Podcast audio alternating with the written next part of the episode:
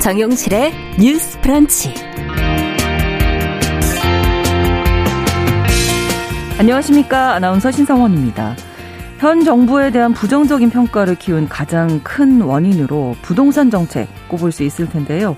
그 핵심인 임대차 3법을 폐지 혹은 축소하는 방안을 대통령직 인수위원회가 검토하고 있는 것으로 알려졌습니다. 어떤 안들이 거론되고 있는지 살펴보겠습니다. 우크라이나가 사태가 전 세계 자원의 흐름에도 영향을 주고 있는데요. 이번 전쟁으로 에너지 안보의 중요성이 커지고 있고 석유를 생산하는 나라보다 전기차 배터리의 원료를 생산하는 나라들 위상이 높아지고 있다고 합니다. 외신에서는 이런 변화를 어떻게 다루고 있는지 들여다보겠습니다. 3월 29일 화요일 정용실의 뉴스 브런치 문을 엽니다.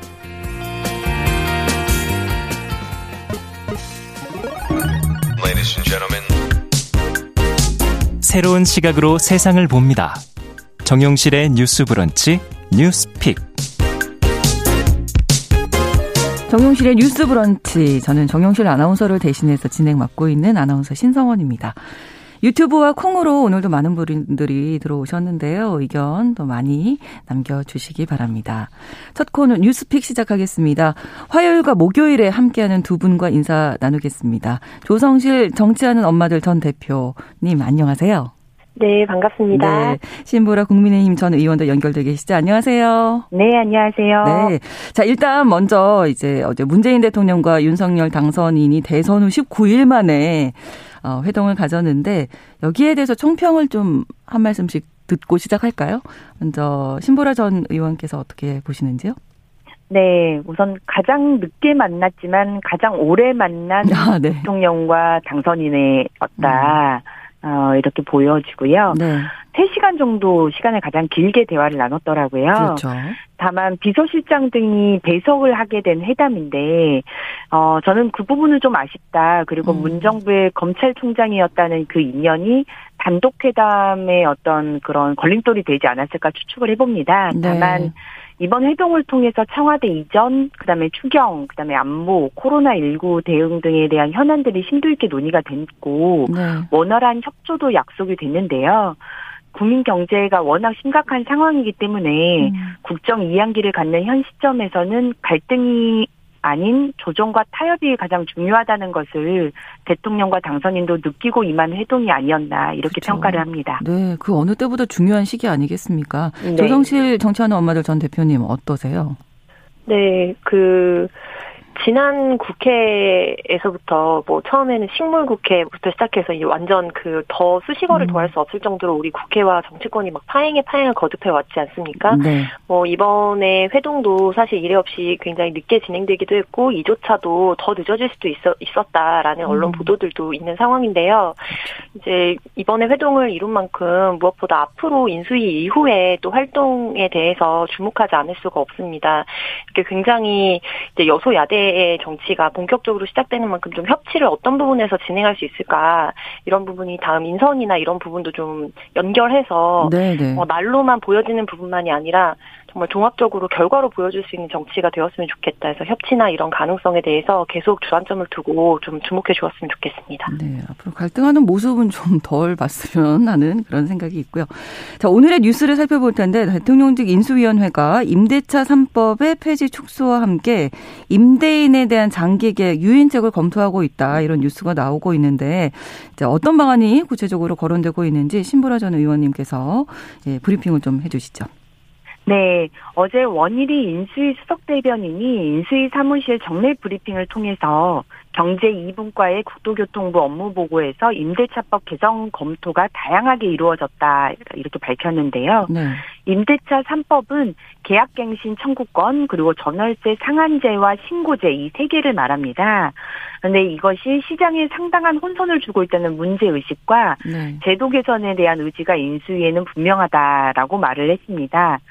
어, 또한 임대차 3법 폐지부터 대상 축소까지 다양한 의견이 제시된 상태라면서 시장 상황과 입법 여건을 고려해서 단계적으로 추진할 방침이라는 게 해당 분과의 설명이라고 밝혔는데요. 네.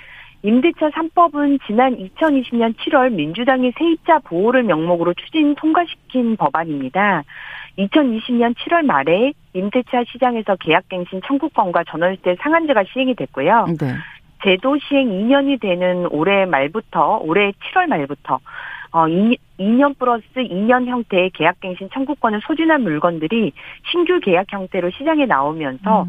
전월세 가격 상승을 부추길 것이라는 우려도 나오고 있는 상황입니다. 네. 인수위 관계자 인터뷰에 따르면 요소야다의 국회 상황을 감안할 때 당장 폐기나 손질보다는 단기적으로 집주인의 인센티브를 부여해서 자발적으로 장기 계약을 유도하는 등의 보완 방안을 먼저 추진하게 될 것이라고도 전해지고 있습니다. 네. 자, 일단은 뭐 부동산 정책에 대해서는 정말 우리가 지난 시간 동안 말이 많았잖아요. 현 정부의 부동산 정책에 음. 대해서 아무래도 불만 여론이 좀 높았었는데 법을 이렇게 손보겠다 하는데 동의하는 분들도 계실 테고요. 또 뭐 이제 2년, 3년째 이제 좀 정착이 되려고 하는데 이렇게 다 폐지하고 어, 바꾸면 더 혼란이 가중될 수 있지 않겠느냐 이런 우려의 시각도 있을 텐데 두 분은 어떻게 보시는지 궁금하네요. 조 전 대표님. 네, 우선은 지금 입법 개정이 사실은 필요한 부분이기 때문에 네.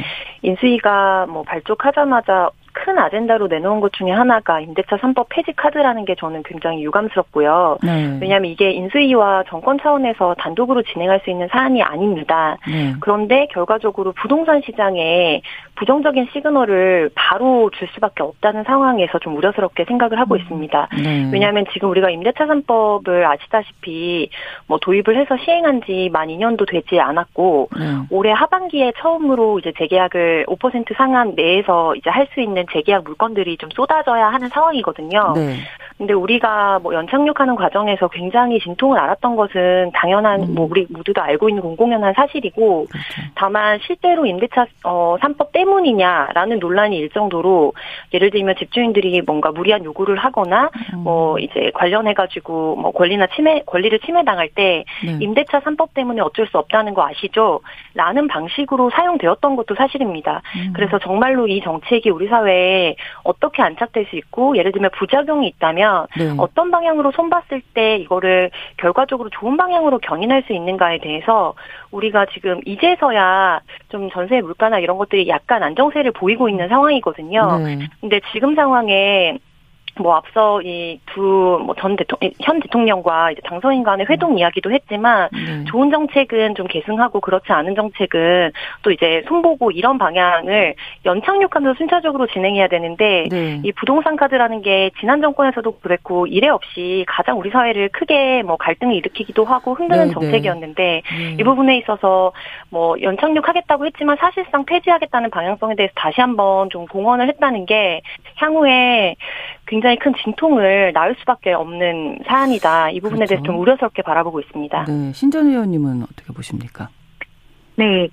어, 저는 우선 임대차 시장 자체를 바라보는 정치권이나 학자들과의 시각 차이도 굉장히 좀 큰 것 같아요. 네. 그러니까 임대차 관련 정책에 대해서도 전혀 다른 목소리가 나오는 것이라고 생각을 하는데요. 네. 지금 민주당은 인수의 그 임대차 3법 개정 계획에 대해서는 그 전세 재계약률이 높아졌다. 주거의 안정성도 높아졌다. 그래서 어 변경은 바람직하지 않다 이런 의견인데 네. 실제 시장 상황은 보면 그렇게 안이하게 이걸 바라보고 있을 상황은 저는 아니라고 보거든요. 음. 그러니까 전월세가 오히려 지금 안정기에 접어들었다라고 하는 판단과는 다르게 네. 가격이 계속 폭등을 하고 있고 그다음에 실제 신규 물량은 어 자체가 거의 없다 보니까 전세 음. 품귀 현상이라고도 표현을 하잖아요. 네네네. 네, 네. 그래서 신규 계획은 지금 따내기가 하늘의 별 따기인 상황인데 이걸 어떻게 안정기라고 평가할 수 있느냐 이런 문제가 있는 것 같습니다. 우선 서울만 보면 임대차 3법 시행 이후에 전세 재계약률은 평균 73%로 시행 전 57%에 비해서 상승은 하기는 했어요. 네. 왜냐하면 그 계약갱신 청구권이 있기 때문에 기존 세입자들은 자동 연장이 많이 됐던 그렇죠. 거죠. 네네. 근데 이제 신규 물량은 없게 되는 겁니다. 음. 그래서 문제는 전세 가격인데 서울 지역만 봐도 임대차법 시행 전 평균 전세 가격이 4억 원이었으면 음. 시행 후 지금 1년 뒤에는 6억으로 30% 가까이 급증을 했고요. 음. 어 지난 3월 7일에 한국경제연구원이 발표한 보고서에도 따르면 전세 후 월세와도 가속화돼서 서울 지역 월세 비중도 13.7%가 증가를 했다고 합니다. 네. 그런데 이 월세 비중이 왜 늘어나느냐? 이게 이제 보유세가 급증을 하다 보니까 그 보유세 부담분을 월세로 이렇게 돌리고 정가하게 음. 되는 그쵸. 그런 네, 문제도 네. 있는 것이죠. 네. 그래서 어 이런 문제들을 감안했을 때 임대차 도입 이제 2년을 맞게 되는 8월에는 이제 계약갱신 청구권 기간이 끝나는 매물들도 증가를 하게 되고 네. 그래서 전체적으로 어, 가격이 상승할 것이다. 가격이 더 상승할 수 있는 요인이 굉장히 크고 네. 급등하는 보유세도 문제가 된다. 네. 저는 이제 그런 측면에서 어, 이 임대차 3법으로 인한 그 전월세 가격 급등과 불안정한 시장에 대한 일정적인 대안이 필요하다고 보고요. 네. 그런 측면에서 지금 인수위가 뭐 전면 폐지하겠다. 아예 없애고 가겠다 이런 음. 방향은 아니고 네. 실제 국회 상황도 어 지금 여소야대 전국이기 때문에 그렇죠. 모든 관련한 법 개정은 실은 민주당의 동의 없이는 거의 불가능한 음. 구조예요. 네. 그렇기 때문에 민주당이 어 이 임대차 3법을 전면적으로 도입을 한 상황이기 때문에 실제 재검토라고 하는 측면에서 봤을 때 지금 인수위가 검토하고 있는 게 집주인에 대한 인센티브를 좀 제고하는 방식의 네. 방안들을 단계적으로 검토하고 있다고 하거든요. 네, 장기 계약을 유도하기 위한 뭔가 예. 인센티브를 예. 얘기하는 거죠. 그래서 네. 뭐 자발적으로 계약 기간을 4년 더 연장해서 장기 계약을 하는 경우에 임대료를 시세보다 낮게 계약하거나 네.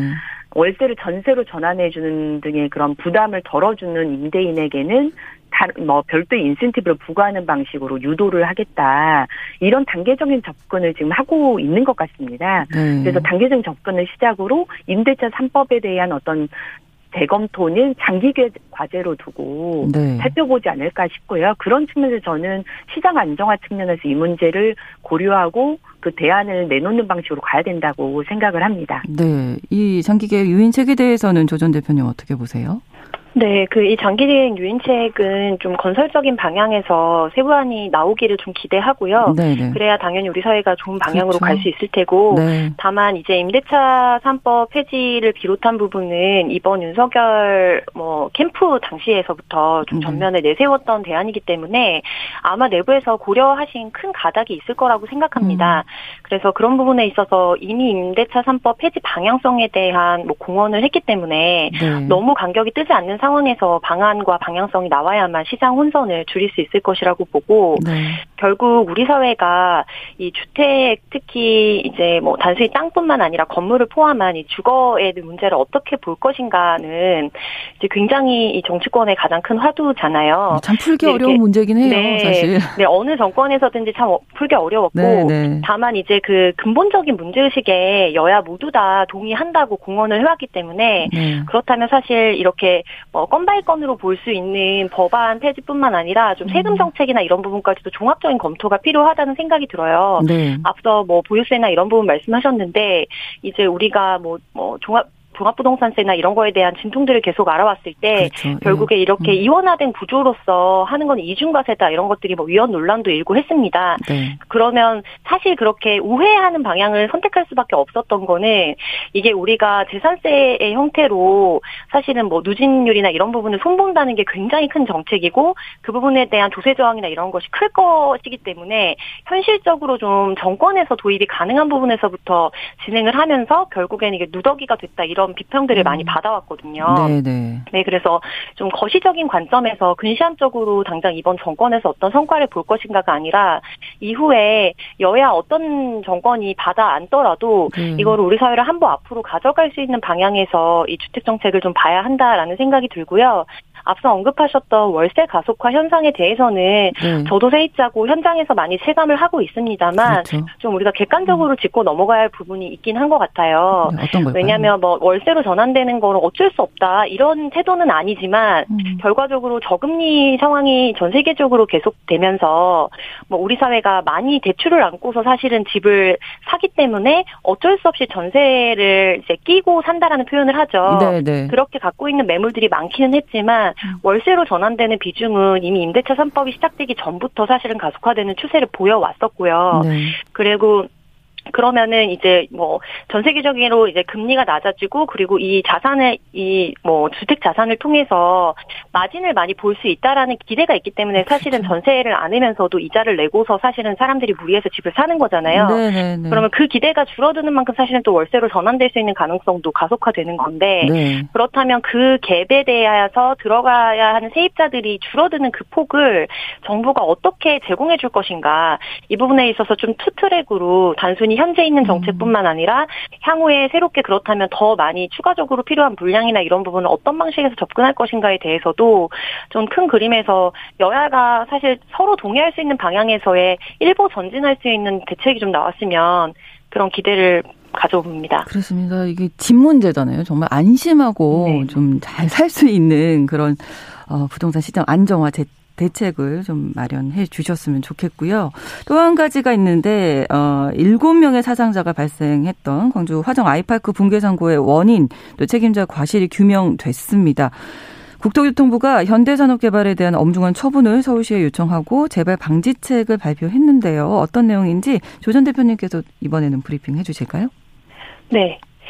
어, 광주 붕괴 사고의 원인과 책임자를 최종 규명하면서 국토부가 재발 방지책을 발표했습니다. 네. 그 붕고사, 붕괴 사고에 대한 책임을 이제 HDC 현대산업개발에 물으면서 이 관할 관청인 서울시에 등록 말소 또는 영업 정지 1년 등 그 내릴 수 있는 처분 중에 가장 엄중한 처분을 음. 내려줄 것을 강력하게 좀 권고를 한 상황입니다. 네. 그래서 여기에 대해서 단순히 원청뿐만 아니라 하도급사에 대해서도 관할 관청인 광주 서부에 같은 요청을 내린 사항이고요. 또 네. 감리 업체에 대해서도 뭐 비슷한 요청이 내려졌습니다. 네. 이제 국토부 같은 경우에는 이번에 부실 시공에 대한 근절 방안으로 3명 이상 사망 사고를 이제 업체가 내게 되면 원 스트라이크 아웃 제도로 뭐 음. 이번에 요청한 것처럼 등록 말소까지도 가능하도록 하겠다라는 입장이고요. 네. 대표적인 서울시의 경우에는 어, 이 영업 정지와 등록 말소는 굉장히 큰 차이이기 때문에 이것과 관련되어 있는 건설산업 기본법 83조에 의거해서 사실 국토부가 관할 관청에 요청을 한 거거든요. 네. 이것에 대해서 좀 엄격한 유권 해석이 필요해 보인다라고 음. 해서 즉각적인 답변은 하지 않은 상황이고요. 그렇군요. 근데 이제 음.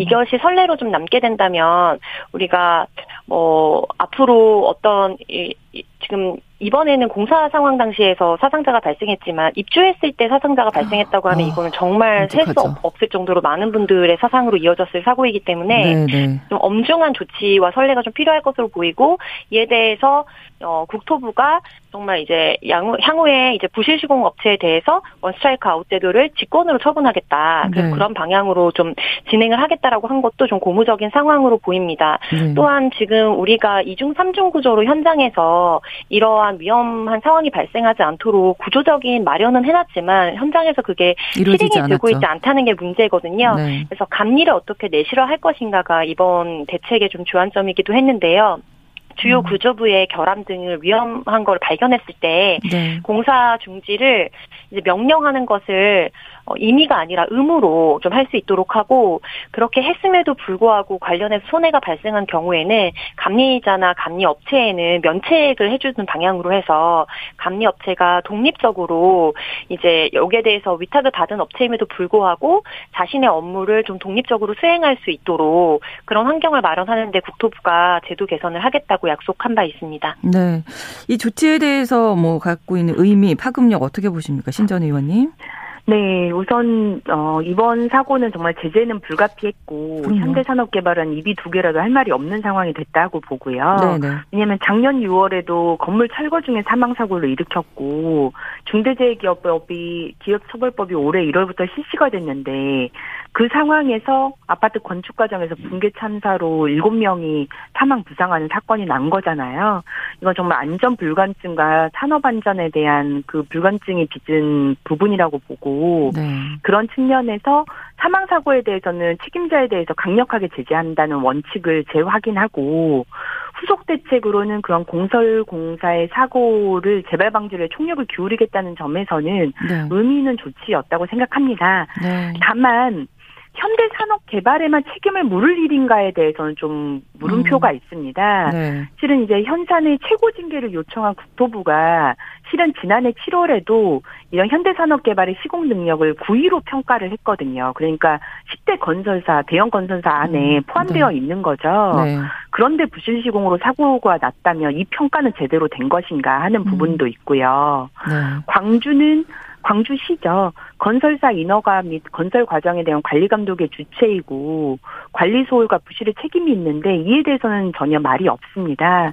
그래서 때로 때문에 음. 여론에서는 시공사에 대한 등록 말소는 당연한 것이라는 반응도 있지만 네. 등록 말소로 인해서 직장이 사라지면 잘못은 경영진이 한 것인데 음. 건설사에 딸려 있는 직원 직원들, 가족들 네. 하청업체 직원 가족들까지 피해를 보니 경영진과 최대 주주에게 강력한 책임을 물고 실효성 있는 방지 대책을 세워야 되는 것 아니냐라고 음. 하는 여론도 있습니다. 네. 이에 대해서는 좀 고려가 필요하지 않을까라는 생각도 듭니다. 네. 이 발표에서 붕괴 원인을 보니까 뭐 그뭐 콘크리트 품질 관리도 안 됐죠. 뭐 하나하나 네. 단계마다 어, 막을 수 있었다 이런 생각이 정말 많이 들어서 더 네. 안타까웠는데요.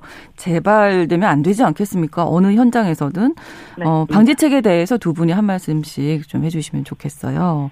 네. 조전 대표님이 먼저 해주실까요? 네. 익히 알려졌다시피 이번 같은 경우에는 한 가지 원인으로 비롯된 게 아니고 무단으로 네. 공법을 변경한 데다가 네. 도바리를 조기 철거하고 또 콘크리트 불량까지 네. 주요 원인만 꼽아도 3대 원인으로서 최상층에서 23계층까지 연속으로 16계층이 아. 붕괴를 한 거거든요. 네. 네, 근데 이게 뭐 예를 들면 우리가 드라마 소재로 몇십 년 전에 있었던 참사를 다룬 이야기가 아니라 2020년에 정말 현재 우리가 살아가고 있는 동시대에서 일어난 사고라는 게 좀 믿을 수 없을 정도인데요. 네. 뭐 앞서 말씀하셨던 부분들의 여론도 우리가 뭐 종합적으로 고려는 할 수밖에 없겠지만 네. 결국에 어떤 선례를 남긴다는 거는 굉장히 사회적으로 단순히 하나의 어떤 뭐 예시가 된다 이런 것이 아니라 향후에 비슷한 유사 업계에서 이 정도는 다 암암리에 음. 진행을 하고 있다 문제가 되지 않는다 어 뭐 경력으로 경력을 몇십 년 동안 해봤지만 이렇게 해서 큰 사고가 된 적이 없다 사고가 나더라도 결국에 다 유야무야 된다라는 그런 관행을 우리가 철저하게 끊고 새롭게 어떤 이런 문화를 만들어 간다는 차원에서도 네. 서울시와 국토부의 결단은 굉장히 중요한 상황으로 보입니다. 네. 이게 서울시가 이번에 어 지금 관련해서 국토부가 요청하고 있는 이제 강력한 조치를 좀 진행하게 되면 20몇 년 만에 첫 사례인 거거든요. 네, 그래서 네. 우리가 뭐 다리가 무너졌을 때 이랬 때 이후에는 음. 한 번도 사실은 이렇게 엄중한 책임을 사실 회사에 물은 적이 없고 네. 그래서 음. 우리가 뭐 중대재해처벌법이나 이런 데서 당연히 목표로 하고 있고 하는 것처럼 결과적으로 사고를 예방할 수 있도록 중책임이나 이런 거를 의사결정자들에게 묻는 것은 부분은 당연히 우리 사회가 나아가야 하는 상식적인 수준이라고 생각합니다. 다만 지금 지적하신 부분에 저도 굉장히 공감하는 부분인데요. 지자체나 국토부나 관련 관청들에 있어서도 사실은 서면상으로 좀 진행을 하거나 반행적으로 일을 하는 경우들이 되게 많거든요. 그래서 우리 사회의 어떤 사고라는 것이 몇몇 사람의 악에 의해서가 아니라 현장에서 내 일을 좀 충실히 함으로써 막을 수 있고 그렇지 않고 관행적으로 하는 여러 가지 일들로 인해서 좀 예기치 못하고 돌이킬 수 없는 사고가 발생할 수 있다는 점 점에 대해서 늘 경각심을 갖고 좀 각자의 자리에서 역할을 하는 것도 우리가 또 잊지 않고 이번 사고에서 배워야 할 교훈이라고 그렇죠. 생각합니다. 네, 신전 의원님.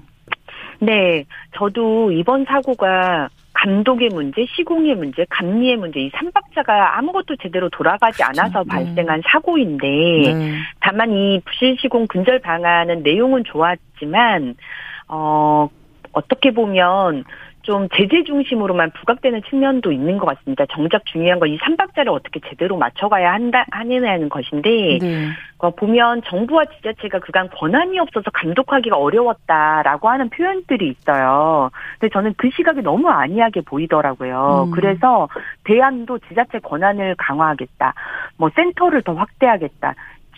어, 현장 점검 지도 권한을 강화하겠다 뭐 이런 내용들인데 음. 중요한 건 또 적정 공기와 비용을 어떻게 확보해 줄 것인지에 대한 거잖아요. 실은 네네. 네. 그런 문제들 때문에 부실 사고가 있었던 건데 그렇습니다. 이런 관련한 제도 개선을 어떻게 할 것인지에 대한 내용도 더 확실하게 보완이 되어야 될 것 같습니다. 어, 허무한 희생이 이제 일지 않도록 네. 대비를 해야겠습니다. 뉴스픽 신보라 국민의힘 전 의원 조성실 정치하는 엄마들 전 대표 두 분과 함께했습니다. 고맙습니다. 네, 감사합니다. 정용실의 뉴스 브런치 2부로 돌아옵니다.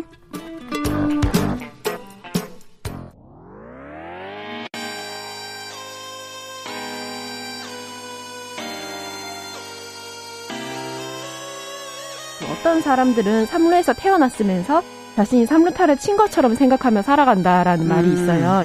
3분 즉석카레 만들듯이 법안을 뚝딱뚝딱 잘 만들어내시는 분들이 왜 여기에 대해서는 음. 이렇게 직무유기를 하고 있을까 그런 문제가 들고 따끔하게 이 예. 여성 팬티에 달려있는 정체불명, 의미불명의 리본에 대해서 생각을 하게 됩니다. 도대체 이 아이는 왜 있는가? 경쾌하게. 정말 그런가요? 외신도 당황한 거죠. 이 사건을 보고 예. 도대체 한국에서 무슨 일이 벌어지고 있는 거냐. 음. 이거 한국의 성보수주의 때문 아니냐. 할 말은 하면서 같이 고민해보겠습니다. 고민해 보겠습니다. 세상을 보는 따뜻한 시선 정용실의 뉴스 브런치 정용실의 뉴스 브런치 2부 시작됐습니다. 이번에는 시인의 시선으로 뉴스에 담긴 이야기와 한 편의 시를 연결해 보는 시간 시시한가인데요. 방수진 시인과 오늘 전화로 함께 하겠습니다. 안녕하세요. 네, 안녕하십니까. 네. 자, 오늘은 어떤 뉴스 소개해 주실 건가요? 네, 그 영국의 축구 스타 데이비드 베컴 있지 않습니까? 그 네. 그 베컴이 네 팔로워 수가 7천 7천만 명이 넘는 그 자신의 소셜 미디어 계정을 우크라이나의 한 의사에게 기부를 했다는 소식인데요. 오, 네. 네. 베컴의 SNS 계정 운영권을 이제 넘겨받은 의사가 우크라이나 제2의 도시인 지금 하르키우, 하리코프에서 소아 및 분만 담당 의사로 일하고 있는데요. 네. 현재 이 계정을 통해 환자들이 이제 모습이 담긴 영상이나 사진, 현재의 전쟁 상황을 전하고 있다고 합니다. 여기에 따르면 주 7일, 뭐 24시간 업무 체제라고 하면서 거의 목숨을 걸고 일하는 수준이지만 지금은 사실 그런 걸 신경 쓰기는 어 려운 상황이라고 음. 이제 밝혔다고 하는데 네. 팔로워 수가 많은 계정은 사실 비싸게 거래가 되기도 하고 그 자체로도 많은 수입을 얻을 수 있는 자원이 되고 있잖아요. 그렇죠, 그렇죠. 예, 네. 물론 베컴 정도의 재력이면 뭐 이런 경 계정의 경제적 가치에 연연할 정도는 아니겠지만 네. 이런 기분은 뭐 다른 의미에서는 음. 굉장히 음. 의미 있는 결정으로 보입니다. 그렇죠. 이 베컴이 2005년부터 유니세프 대사를 지냈다고 하는데 그래서 다른 나라의 어려운 상황에 대해서 더욱더 관심을 음. 갖지 않았을까 싶고요. 베컴은 자신의 SNS 팔로워들에게 우크라이나를 돕기 위한 기부 활동에 나서달라고 부탁을 하면서 여러분의 감사한 기부 덕에 어려운 상황에서도 생명을 이어갈 수 있다라고 전했다고 합니다. 네. 이 베컴의 이색 기부를 통해서 우크라이나 의료 현실을 보게 된 사람들은 야 이것이야말로 인플루언서의 순기능이다. 그러니까요. 7천만 팔로워들이 우크라이나에 힘을 보탤 것이다라는 긍정적인 반응을 보이고 있다고 합니다. 정말 뭐 SNS 영향력이라는 게 이렇게 대단한가 새삼 생각해 보게 되는 뉴스인데 네. 그 데이비 베컴의 7천만 팔로워라고 하셨나요? 음. 7천만이면 네. 이게 영향력이 어느 정도예요? 좀 와닿게 설명을 해주신다면. 네, 뭐 사실 7천만이라는 건 뭐 저 역시도 감히 상상조차 할 수 없는 숫자인데요. 네. 이게 저희가 돈이라고 생각을 해봐도 네. 현금화 시킨다고 하면 이게 제 눈앞에 어, 얼만큼의 이제 지폐가 쌓일지는 상상하기 네. 어렵잖아요. 네, 네. 만약에 저를 좋아하는 사람이 7천만 명이 줄을 선다고 하면 정말 그 압도적인 어. 느낌이 이제 생각이 드실 것 같은데 네. 2021년 기준 통계로 한국의 인구 수가 얼마인지 아시나요? 우리 5천만이 그좀 넘었죠? 네, 맞습니다. 네. 베컴의 팔로워 숫자가 어, 헌수 많네요. 한국 인구수보다 많은 우리 거죠. 인구수보다 네. 많군요. 네, 아. 그래서 베컴의 팔로워 영향력이 한마디로 걸어다니는 국가다, 걸어다니는 아. 세계다, 뭐 요 정도의 느낌이라고 보시면 되지 않을까 네. 싶습니다. 그러니까 SNS 우리가 뭐 좋아해서 많이들 하시기도 하지만 또 아 역기능도 있고 이거 계속 이렇게 해도 되나 뭐 이런 음. 얘기들도 사실 많았거든요 폐해에 대해서. 맞습니다. 근데 이렇게 선한 영향력을 이렇게 미칠 수 있는 도구가 되기도 한다니까 반갑기도 한데 결국은 뭐 어떤 제도가 나오든 무엇이 되든 어떻게 사용하느냐 그게 중요한 것 같습니다. 네, 맞습니다. 저는 개인적으로 SNS가 일상을 좀 지배하는 정도, 네. 중독된 상태가 아니라면 음. 실보다는 사실 득이 많다고 음. 생각을 하는 편입니다. 네. 어, 특히 코로나로 인해서 우리의 삶의 방식이 많은 변화를 맞았잖아요. 그렇죠. 만약에 SNS가 지금처럼 활발하게 발전하지 않았다면 코로나로 인해서 우리가 겪었을 우울감과 좌절감이 아, 사실 지금보다 배는 크지 않았을까 생각해 보게 됩니다. 네, SNS로 그래도 연락을 좀 할 수는 있으니까. 그럼, 그럼요. 네. 사실 나의 감정을 누군가 소통하고 싶다는 네. 거 굉장히 기본적인 욕구인데 이런 어려움을 겪었을 때 더욱 빠르게 소식을 전하고 도움을 받을 수도 있더라고요. 음. 참 인상 깊었던 주변의 사례가 이번 코로나로 인해서 이제 예상치 못하게 그 급히 자가격리에 돌입하시게 된 분이 참 많았잖아요. 네. 그런 분들 중에 평소에 이제 SNS에 자기의 근황을 평소처럼 올리면서 네. 확진 사실을 알리니까 맞아요. 주변에서 그분들이 아파서 직접 찾아가지 못하지만 문 음. 앞에 본인이 네. 직접 만든 음식을 걸어두고 간다든지 어. 문 앞에 배달 음식을 놓고 간다든지 하는 네. 그런 선행과 음. 관심을 음. 받았다는 그런 SNS 게시물을 제가 많이 보게 됐습니다. 네네. 네. 참 음. 이번 격리 기간이 오히려 주변의 사랑을 느끼게 된 계기가 아니었을까 하는 음. 생각도 들고 참 이게 SNS의 성기능이다 싶더라고요. 그렇습니다. 어떻게 그 방수진 씨님 주변에도 SNS로 이렇게 선 많은 영향력 끼치는 음. 분들, 노력하는 분들 계실까요? 네.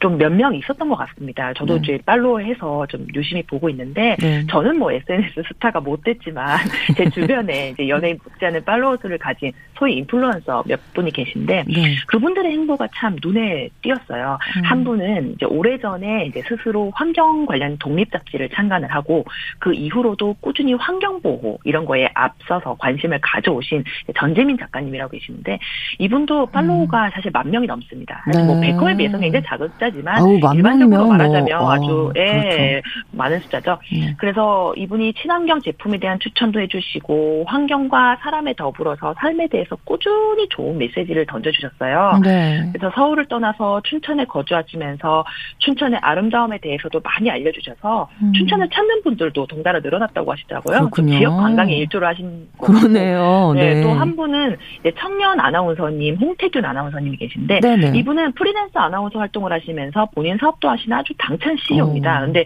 이분이 본인의 재능을 기부하시더라고요. 그 재능 기부. 통해서 아, 네. 신랑 신부의 이제 예비 신랑 신부의 사회 신청을 받아가지고 어. 뭐 사례비를 본인이 쓰지 않고 어려운 곳에 기부를 하신다고 하시더라고요. 네. 그래서 본인은 재능을 좋은데 써서 기분이 좋고 또 예비 신혼부부들은 이제 자, 적은 살림에 사회를 봐주시니까 좋고 그래서 이런 것들이 참 선한 영향력이 아닐까 음. 다들 좀 느끼는 바가 많지 않을까 싶습니다. 네, 그러네요.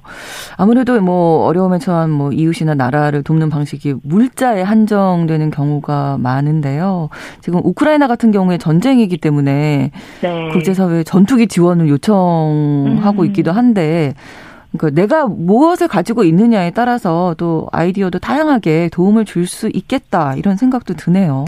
네, 맞습니다. 그 일례로 테슬라 최고 경영자인 일론 머스크. 네. 일론 머스크가 최근에 우크라이나 안에 이제 인터넷망 사용을 좀 지원하기 위해서 우주 인터넷용 위성 스타링크를 가동한다는 소식이 음. 전해서 좀 관심이 쏠리고 있는데요. 네. 이 바로 러시아 침공 이후에 우크라이나 일부 지역에서 인터넷 접속이 원활하지 않은 상황인데 이제 요것을 그렇죠. 자신의 어떤 능력 안에서 돕겠다고 나선 것이죠. 음. 머스크의 이런 행동도 좀 그런 의미와 맞닿아 있는 것으로 보이고. 네.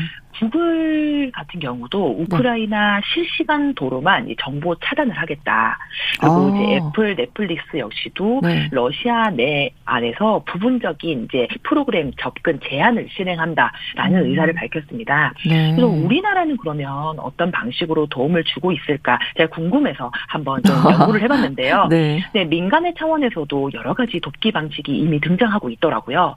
우선 전쟁으로 고통받는 우크라이나를 돕기 위해 대해서 소셜 네트워크 서비스의 릴레이 챌린지가 좀 음. 이어지고 있었던 것 같습니다. 네. 이 릴레이 챌린지는 주한 우크라이나 대사관에 후원금을 이체하고 우크라이나를 응원하는 글과 챌린지를 상징하는 그림판을 들고 인증사진을 찍어서 음. SNS에 올린 후에 다음 참가자를 지명하는 순으로 진행된다고 하는데요. 네. 이 우크라이나 돕기 SNS 챌린지는 6.25 전쟁 당시 최대 격전지인 이 호국의 고장을 자처하는 경북 칠곡군에서 자발적으로 시작됐다라고 하나 아주 의미가 깊습니다. 네. 또 완료된 활동 중에서는 우크라이나 돕기 운동 챌린지 그래서 5km의 운동을 완수하면 이제 성공되는 그런 어, 지원 프로젝트도 있었어요. 그래서 네. 완주자 배지도 받고 적십자사 기부도 참여할 수 있는 챌린지였고 지금 아직 이어지고 있는 챌린지도 있습니다. 그 4월 10, 14일까지는요. 네. 한 인터넷 서점에서 우크라이나 어린이 돕기 캠페인이 이어지고 있습니다. 네. 본인이 이미 보유하고 있는 인터넷 서점 의 포인트로 기부를 어. 할수 있다라고 하니까요. 네네. 네, 최소 1원부터 1,000원까지 부담 없이 기부할 수 있다고 하니까 참 좋은 음. 일에 많은 분들이 함께 참여해 보시면 어떨까 생각이 듭니다. 네. 오늘 SNS의 선한 영향력에 대해서 이렇게 말씀해 주고 계신데 이 이야기와 관련해서 어떤 시가 떠오르셨을까요? 참 어려웠습니다. 네. 왜냐하면 이제 우크라이나도 그렇고 참 요즘에 많은 어려운 상황을 겪고 있지 않습니까? 그렇죠. 그래서 제가 오늘 어, 준비한 시는 우선 도종환 시인님의 희망의 바깥은 없다라는 음. 어, 작품인데 네. 아나운서님께서 낭독해 주시면 말씀 낭독 듣고. 마저 말씀 나누도록 하겠습니다. 네.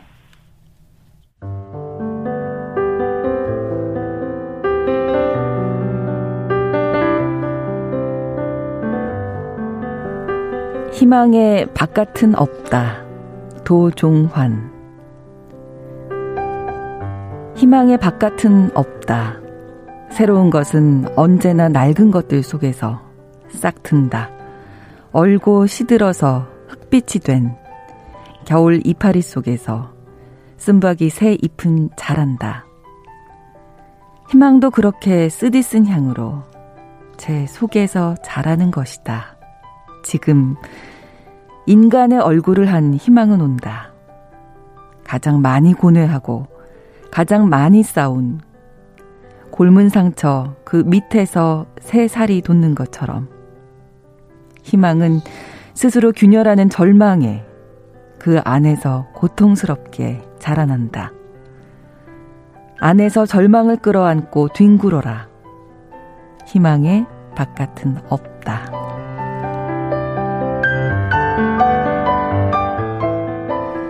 도종환 시인의 희망의 바깥은 없다 소개를 해드렸는데 저도 막 읽으면서 조금 힘이 좀 생기는 것 같아요. 희망의 씨앗이 우리 안에 있다고 말씀해 주시니까. 네. 네. 제가 오늘 작품을 고를 때는 좀 평소보다 좀 조심스럽긴 했습니다. 그래서 네. 오늘 어떤 작품을 소개드릴까 생각해 봤을 때 네. 오늘 SNS 계정 기부를 통해서 나눔을 통한 희망과 선한 영향력에 대해서 말씀 나눠봤지 않습니까? 네. 그래서 오늘 시만큼은 이 현재 전쟁의 아픔으로 고생하고 있는 우크라이나 시민들에게 전하고 음, 싶은 음, 아. 좀 들려주고 싶은 말 한마디에 대해서 좀 고민을 해봤습니다. 그러셨군요. 네, 우크라이나의 현재는 지금 시인의 말처럼 비록 좀 얼고 시든 겨울 이파리처럼 좀 차갑고 힘겨울 수 있겠지만요. 네. 그렇지만 이제 겨울 이파리 속에서도 쓴박이 새 잎이 자라듯이 희망은 좀 반드시 그 쓰디쓴 향으로 그리고 그 절망 속에서 새 싹을 틔우고 자라고 있지 않을까라는 생각을 해봤습니다. 네. 네 도종환 씨의 말처럼 뭐 희망은 가장 많이 고뇌하고 가장 네. 많이 싸운 그 곪은 상처 아래에서 새살이 돋듯이 지금 가장 힘든 이 순간 발 아래에서 희망은 좀 새살처럼 돋고 있을 것이라 좀 말해 드리고 싶은데요. 네. 그리고 데이비드 베컴의 계정 기부라든지 아, 까 전에 말씀드렸던 우리 삶 주변에서 음. 이미 일어나고 있는 다양한 기부 활동들은 이런 새살이 얼른 돋을 수 있도록 도와주는 멋진 비료가 되어주지 않나라는 생각을 음, 해봤습니다. 네, 네. 음, 네, 사실 이시 말고 하나 더 꼽고 싶었던 시도 있었는데 네. 이게 너무 짧아서요. 오늘 말씀 이제 마지막으로 요 시 살짝 읽어드리고 좀 네네. 마무리하고자 하는데요. 절망만한 희망이 어디 있으랴. 절망도 절창을 하면 희망이 된다.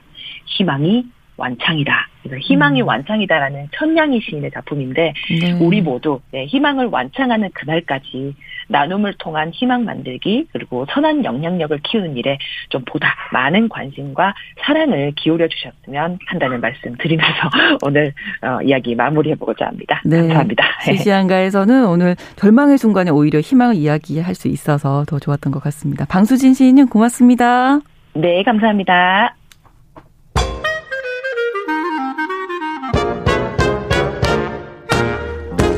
모두가 행복한 미래 정용실의 뉴스 브런치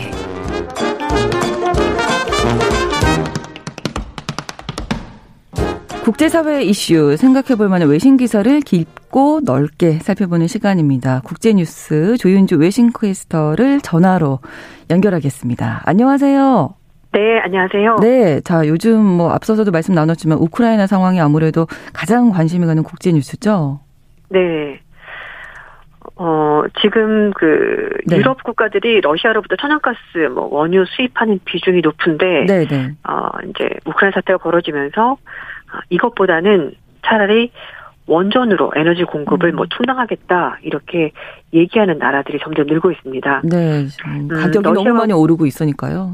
네. 네. 맞습니다. 그래서 이제 뭐 우크라이나 러시아 이 전쟁으로 원유를 대체할 에너지에 대한 수요가 증가하면서 네. 결국 이제 원자력 발전을 선택하는 나라들이 늘어나는 건데요. 유럽연합은 지난달에 조건부로 원자력을 유럽 녹색 분류 체계로 분류하는 규정안을 확정해서 발의했습니다. 원자력이 원유를 대체할 만한 환경 친화적인 에너지고 지속 가능한 에너지다라고 유럽연합이 인정을 한 셈이고요. 네. 또 세계 각국이 탄소 배출 감축에 나서면서 전기가 필요한 만큼 지속 가능한 탄소 중립을 위해서 먼저 원자력을 선택을 하고 그 다음 단계로 신재생 에너지 이렇게 갈 것 같습니다. 음. 영국도 얼마 전에 영국 내에서 전력 생산에서 원전에 차지하는 비중을 25%까지 늘리겠다고 계획을 밝혔고요. 네. 프랑스는 2050년까지 탄소 중립을 위해서 최대 14개 원자로를 건설하겠다고 밝혔습니다. 뭐 인도도 2031년까지 원자력 발전 용량을 증설하겠다고 밝혔고요. 미국은 원자력 발전을 그린 에너지로 규정을 했습니다. 네, 여기 중국 또 심지어는 후쿠시마 원전 사고를 겪은 일본까지도 원전 확대 여론이 나오고 있다고요. 네, 그렇습니다. 어, 중국은 얼마 전에 2025년까지 원전 발전 용량을 어, 70기가와트 수준까지 확대하겠다는 목표를 세웠고요. 네. 우리나라도 정부가 바뀌면서 탈원전 백지화 음. 공약이 나오면서 원전 산업에 대한 기대감도 좀 커지고 있는 상황입니다. 네. 그리고 말씀하신 것처럼 일본에서는 전력 부족 문제가 나오면서 일본 국민의 절반 이상이 안전이 확보된 원자력 발전소를 재가동하는 것이 좋겠다 이렇게 네. 생각하는 사람들이 늘고 있다는 겁니다. 니온계좌 신문이 지난 25일부터 27일까지 18세 이상 성인 976명을 대상으로 전화 여론조사를 해봤는데요. 네. 어, 재가동 기준을 충족을 하고 안전이 확보가 된다면 원전을 재가동해야 되는 대답이 음. 53%, 아니다, 재가동하면 안 된다는 대답이 38%로 나왔습니다. 네. 작년 9월 달에 같은 내용의 조사와 비교를 하자면 재가동 찬성 의견이 9%포인트 많아졌고요. 반대 의견은 8%포인트 줄었, 줄었습니다. 음. 여기에다가 여당인 자민당 내에서도 러시아의 우크라이나 침공 뒤에 원유, 액화 천연가스 가격 상승을 얘기를 하면서 원전 재가동이 필요하다 이런 주장에 힘을 싣고 있는데요. 네. 지금 뭐 서부 텍사스 중진료 같은 가격은 그나마 많이 올랐다가 좀 빠지긴 했습니다만 배럴당 110달러 아, 지금 그 정도 선에서 음. 계속 유지가 되고 있습니다. 네. 일본 정부가 2011년 후쿠시마 원전 사고를 계기로 해서 모든 원전 가동을 중단했다가 새로운 기준을 충족하는 원전에서는 차례로 재가동을 하고 있는 상황입니다. 네. 결국 우크라이나 전쟁 때문에 전체적으로 에너지 산업에서 변화가 생기고 있다는 얘기네요. 네, 맞습니다. 어, 이제 영국의 이코노미스트가 우크라이나 전쟁 때문에 산유국에서 전기 국가로 이동이 더 빨라질 거다 이렇게 어. 표현했는데요. 네. 산유국은 그 탄소를 많이 배출하는 에너지를 생산하는 국가 그리고 네. 전기국은 전기 에너지를 만드는 원료를 제공할 수 있는 국가 이렇게 분리할 할 것으로 보이는데요. 음. 그러니까 친환경 에너지를 만드는 국가가 아, 이제 그렇죠. 도래하게 될 거다 이런 얘기가 되는 겁니다. 네. 뭐전 세계적으로 봤을 때 러시아가 원유, 천연가스, 석탄 등을 10에서 25% 정도 수출하고 있고요. 근데 유럽 국가들은 어, 러시아에 대한 에너지 의존도가 훨씬 더 높기 때문에 우크라이나 전쟁 같은 상황이 벌어지면은 이 에너지 위기에 대해서 더 취약할 수밖에 없습니다. 뭐 그래서 원유, 뭐 천연가스, 석탄 등 탄소 배출이 많은 에너지를 사용하는 나라들이 뭐 유정탑이나 석유 시추 장치보다는 원전, 태양력, 풍력 같은 친환경적인 에너지 음. 의존도가 더 높아지도록 시장이 이제 그렇게 바뀌고 있다는 건데요. 네. 이번 전쟁 때문에 에너지 위기 그리고 그렇다고 해서 어떤 이렇게 에너지 독점으로부터 우리가 쉽게 음. 벗어날 수 있다고 어, 낙관해서는 안 된다라고 또 잡지가 제고하고 있습니다. 네. 이 우크라이나 전쟁으로 인해서 에너지 산업이 변화하고 있다 이 말씀해 주셨는데 소비자 피해도 발생하고 있는 거죠? 네. 어, 전쟁이 지금 한 달 넘게 이어지면서 에너지 시장에 충격이 가해졌고요. 결국 소비자 피해가 발생하고 있다고 이코노미스가 지적했습니다. 네. 요즘 그 아, 예. 주유소 가보시면 아실 거예요. 휘발유 가격 2천 원 넘어갔잖아요. 네, 네. 네, 그래서 그 미국 LA 지역 같은 경우도 휘발유 가격이 갤런당 6달러 돌파했다고 합니다. 사상 오. 처음이라고 하는데요. 그렇군요. 이게 얼마나 많이 올랐는지 좀 설명을 드리면 네.